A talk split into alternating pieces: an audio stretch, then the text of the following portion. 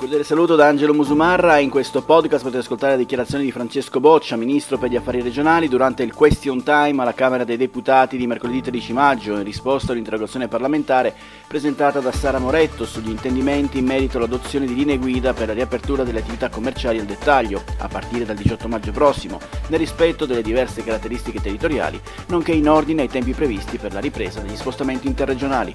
Buon ascolto. Signor Ministro, il 18 maggio è la data indicata per la riapertura di molte attività commerciali, tra i quali ristoranti, bar, acconciatori, estetisti e questa data è dietro l'angolo. L'unica certezza ad oggi è la volontà del Governo di procedere con riaperture differenziate tra le regioni.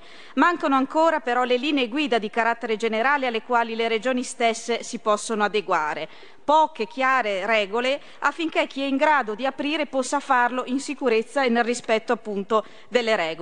Le imprese, diciamo alle imprese che possono riaccendere i motori, dobbiamo però fargli avere le chiavi e possibilmente non 24 ore prima. Quindi le chiediamo come intenda procedere su questo aspetto. L'altro tema strettamente collegato è la mobilità interregionale, che se resta bloccata penalizzerà molte attività, in particolare quelle del turismo. Confini sulla carta continuano poi a tenere lontani genitori, figli, fratelli che vivono a pochi chilometri di distanza ma in regioni diverse. Le chiedo, signor Ministro, quando ritiene di superare questo divieto. Grazie. Ringrazio gli onorevoli interroganti, l'onorevole Moretto, l'onorevole Di Maio, l'onorevole Fregaudent e il gruppo di Italia Viva. Eh, signor Presidente, l'Italia è un malato, un malato che è in condizioni certamente migliori di prima, ma è pur sempre un malato che non può permettersi ricadute e la prudenza che il Governo ha utilizzato è tutta finalizzata a questo obiettivo. Nel mondo sono stati tanti gli stop and go, i lockdown bloccati e ripartiti, le chiusure improvvise e noi non possiamo permettercelo.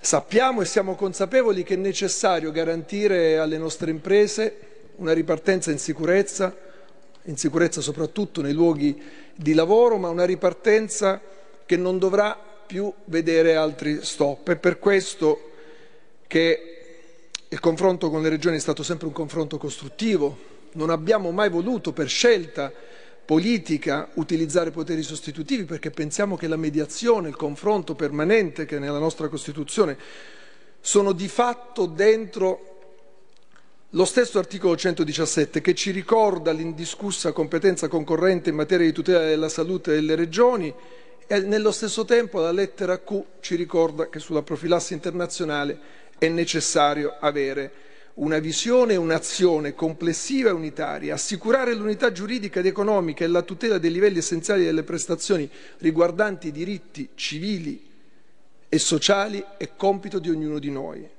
E la salute, intesa come fondamentale diritto dell'individuo, interesse della collettività, ci impone questa cautela, questa attenzione. In questi giorni si sta alacremente lavorando, annuncio alla Camera e ringrazio gli interroganti che le linee guida sono complete, saranno trasmesse alle regioni questa sera e domani io penso che tutte le categorie potranno prenderne atto. Sono le linee guida, è l'indicazione che il Governo dà a tutela rigorosa ed esclusiva della sicurezza sul lavoro, perché sul lavoro nei due mesi che abbiamo alle spalle non potevano esserci focolai, semplicemente perché i luoghi di lavoro, la maggior parte dei luoghi di lavoro erano chiusi. Ma dobbiamo abituarci all'idea che nella seconda fase, ripartendo il lavoro, signor Presidente, ho finito, il rischio sarà proprio lì e noi dobbiamo evitarlo con tutte le nostre forze. L'autonomia delle regioni nella fase 2 consentirà alle regioni di eh, evidentemente monitorare sulla base di dati scientifici certi la possibilità di fare ulteriori riaperture. Eh, riguardo alla mobilità interregionale, eh, la valutazione che sarà fatta a partire dal 18 maggio ed entro fine maggio ci consentirà di fare delle valutazioni definitive. Ovviamente sarà più facile garantire una relazione tra regioni a basso rischio, sarà molto più complicato, converrete con noi e con il Governo, consentire il passaggio dei cittadini da una regione a basso rischio ad una regione ad alto rischio, ma questo lo verificheremo insieme, il governo si confronterà sempre con le regioni e sicuramente con il Parlamento. Grazie. Ed è tutto per questo podcast, grazie per il vostro ascolto. Se ritenete interessanti i contenuti che avete appena ascoltato potete condividerli utilizzando i canali social di Aosta Press. Per ogni comunicazione potete scrivere a podcast.aostapress.it. Al prossimo ascolto, buona continuazione, state bene. L'emergenza coronavirus richiede che ciascuno di noi faccia la sua parte. Ecco alcune semplici raccomandazioni del Ministero della Salute per contenere il contagio. Lavati spesso le mani col sapone o con un gel a base alcolica. Non toccarti occhi, naso e bocca con le mani. Evita le strette di mano e gli abbracci fino alla fine dell'emergenza. Quando starnutisci, copri bocca e naso con fazzolettini monouso, altrimenti usa la piega del gomito. Evita luoghi affollati e contatti ravvicinati mantenendo una distanza di almeno un metro dagli altri. Se hai sintomi simili all'influenza, non recarti a pronto soccorso o negli studi medici, ma resta a casa e contatta telefonicamente il medico di base, il pediatra o la guardia medica, oppure usa i numeri regionali messi a disposizione. Insieme possiamo vincere questa sfida, restando uniti, ma distanti.